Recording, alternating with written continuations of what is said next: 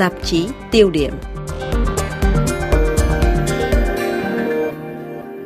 Kính thưa quý vị, ngày 11 tháng 12 vừa qua, Viện Công tố Liên bang Bỉ thông báo bắt giữ 4 người, trong đó có Phó Chủ tịch Nghị viện châu Âu và một cựu nghị sĩ châu Âu trong khuôn khổ nghi án nhận hối lộ từ Qatar. Nếu như thông báo này gây ra một cơn bão chính trị tại nghị trường châu Âu, thì vụ việc làm lộ rõ những khe hở trong các quy định về đạo đức của các nghị sĩ và cả một mạng lưới hoạt động tội phạm có tổ chức ngay trong lòng định chế lớn nhất châu Âu.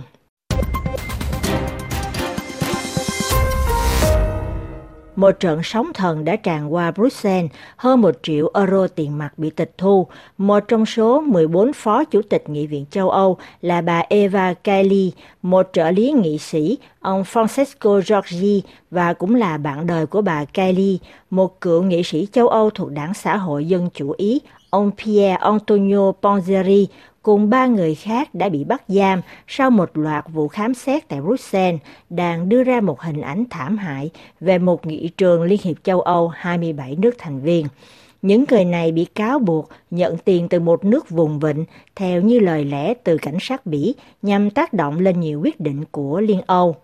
Thủ tướng Bỉ Alexander De Croo cho rằng cuộc điều tra do thẩm phán Michel Claes điều hành xác nhận một điểm xin trích tư pháp Bỉ đang thực hiện những gì Nghị viện châu Âu đã không tự làm được. Nghị trường châu Âu rúng động, nhiều cuộc tranh cãi lại dấy lên do việc vụ bê bối này trước hết phơi bày ra ánh sáng những lỗ hổng về các quy định trong Nghị viện châu Âu trên phương diện đạo đức, chống tham nhũng, xử lý xung đột lợi ích và hoạt động vận động hành lang. Theo báo Bỉ Leco, nghi án tham nhũng này gợi nhớ lại tai tiếng Cash for Amendments năm 2011, phóng viên tờ Sunday Times của Anh đã cài bẫy bốn nghị sĩ châu Âu, Áo, Tây Ban Nha, Romania và Slovenia khi đóng giả là những nhà vận động hành lang và đề nghị một khoản tiền mặt nếu họ trình các sửa đổi luật lệ châu Âu. Sau vụ tai tiếng này, Liên hiệp châu Âu đã thông qua một bộ quy tắc ứng xử dành cho các giới chức lãnh đạo,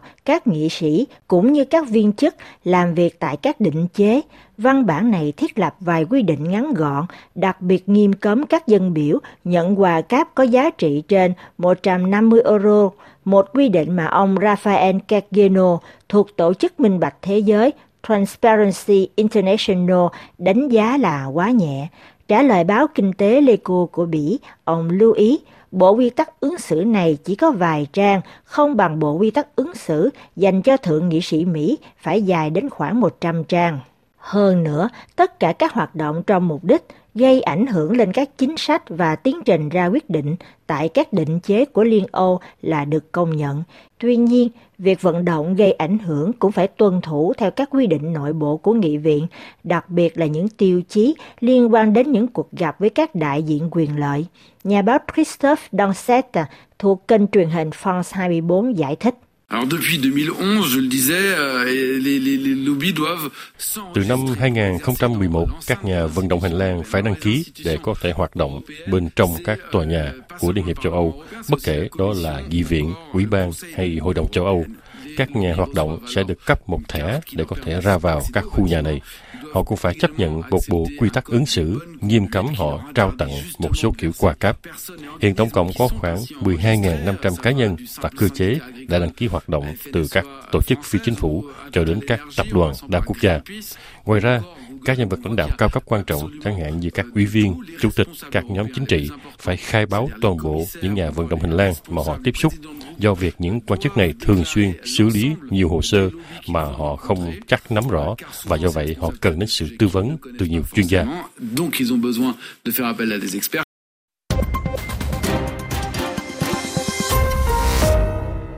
Điểm đáng chú ý ở đây là quy định này nếu mang tính ràng buộc cho các vị trí lãnh đạo quan trọng thì chúng chỉ có tính chất khuyến nghị cho các nghị sĩ. Kết quả là chỉ có 37% trong khoảng hơn 700 số nghị sĩ châu Âu là có khai báo các cuộc tiếp xúc của họ với các nhà vận động hành lang. Trong số này, đứng đầu bảng là các nước Bắc Âu chiếm hơn 90%, nước Pháp nằm trong khoảng 63,3%, nhưng Cộng hòa Ship chỉ có 16,7% và Hy Lạp là thành viên tệ nhất khi chỉ có 9,5%. Đây có lẽ là nguyên nhân khiến Hy Lạp giờ bị điểm mặt. Về điểm này, ông Yves Bertoncini, giảng viên và cố vấn các vấn đề châu Âu trên đài truyền hình Arte, giải thích vì sao Nghị viện châu Âu đã có phần chậm trễ hơn so với Ủy ban châu Âu. Parce qu'il y a cette idée que les élus doivent être libres. Euh, ils ont été élus par le peuple. Bởi vì ở đây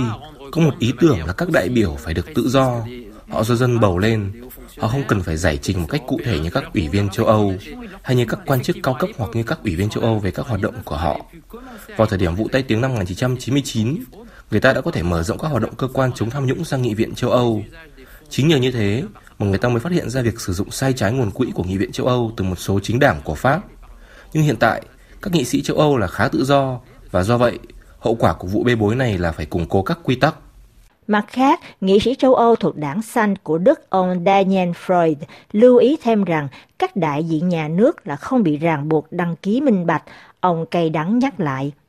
Lần gần đây nhất khi chúng tôi thảo luận về hoạt động vận động hành lang tại Liên hiệp châu Âu cách đây 2 năm, tôi từng đề nghị gộp cả vấn đề vận động gây ảnh hưởng từ các nhà nước, nhưng chỉ có một mình tôi đề xuất. Các nhóm chính trị khác không muốn. Họ lập luận rằng đó là hoạt động ngoại giao, chứ không phải vận động hành lang. Theo báo Bỉ Leco, trong lĩnh vực này, quả thật Liên hiệp châu Âu phải học hỏi thêm nhiều từ Hoa Kỳ. Đạo luật đăng ký đại diện nước ngoài đề ra những ràng buộc minh bạch cho những ai đại diện các lợi ích của nước ngoài và tìm cách gây ảnh hưởng lên các quyết định của chính phủ hay quốc hội Mỹ. Một quy định mà ông Daniel Freud nhìn nhận tuy không thể ngăn chặn triệt để nạn mua chuột, nhưng chí ít cho phép giảm thiểu nguy cơ và tạo thuận lợi cho các cuộc điều tra của cảnh sát và viện công tố khi làm lộ rõ những mạng lưới, các nguy cơ xung đột lợi ích và tham nhũng, hết lời dẫn. Cuối cùng một lỗ thủng khác không nhỏ khiến cuộc chiến chống tham nhũng của Liên Âu trở nên kém hiệu quả,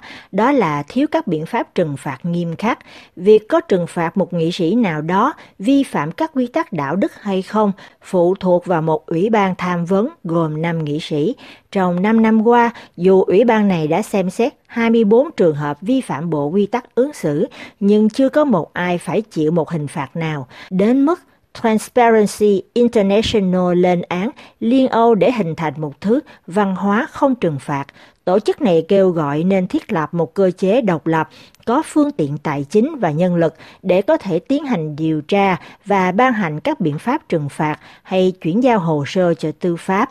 Nếu như trong vụ việc này, tư pháp Bỉ chỉ nói có liên quan đến một nước vùng vịnh, thì mọi cặp mắt giờ đang đổ dồn về phía Qatar. Liệu rằng sau vụ bê bối này, cùng với những chỉ trích liên quan đến các vấn đề nhân quyền trong việc tổ chức World Cup 2022 gây nhiều tranh cãi, Liên Âu có nên xem xét lại mối quan hệ với Doha hay không? nhà nghiên cứu địa chính trị Agnes Levallois thuộc Quỹ nghiên cứu chiến lược FRS trước hết lưu ý, việc một nước như Qatar chẳng hạn tìm cách mở các kênh ảnh hưởng ở nước khác là lẽ thường tình. Tất cả các nước đều làm việc này. Bà nhận định thêm. N'oubliez pas, aujourd'hui, le Qatar, quand même, est un des plus gros producteurs de gaz. Et tout... Đừng quên rằng Qatar hiện nay là một trong số các nước cung cấp khí đốt nhiều nhất. Tất cả các nước đều ve vãn Qatar để có được hợp đồng mua khí đốt, bởi vì chúng ta hiện nay đang trong một cuộc khủng hoảng năng lượng thảm hại và bởi vì Qatar cảm thấy tự tin hơn, họ giờ đang ở trong thế thượng phong. Không chỉ riêng Qatar, khối 27 nước thành viên hiện đang đối mặt với những sức ép vận động nhằm gây chia rẽ Liên hiệp châu Âu chủ yếu đến từ Nga, Trung Quốc, Mỹ và trong một chừng mực nào đó là Anh Quốc. Đây cũng là bốn nước thành viên thường trực trong Hội đồng Bảo an, theo như nhận định của nhiều nhà quan sát. Một điều chắc chắn là tai tiếng tham nhũng này xảy ra đã làm hoen ố hình ảnh của nghị viện vào lúc định chế này đang có một cuộc đỏ sức gay gắt với Thủ tướng Viktor Orbán của Hungary cũng bị lên án là tham nhũng. Tuy nhiên, nghi án này không chỉ dừng ở cấp độ chính trị, cảnh sát Bỉ nghi ngờ đây là một mạng lưới tội phạm có tổ chức. Ngoài bà phó chủ tịch Eva Kaili là người Hy Lạp, những người bị bắt còn lại như Francesco Giorgi, Pier Antonio Ponzeri, Luca Vicentini, lãnh đạo nghiệp đoàn, và ông Niccolo Figa Talamanca, thư ký tổ chức phi chính phủ No Peace Without Justice, có một điểm chung đều là người Ý. Một chi tiết khiến các nhà điều tra Bỉ nêu lên giả thuyết sự hiện diện của một đường dây Italian Connection. Tư pháp Bỉ quyết định mở rộng điều tra theo trục Bruxelles-Milan để xác định mạng lưới quan hệ của ông Pier Antonio Ponzeri.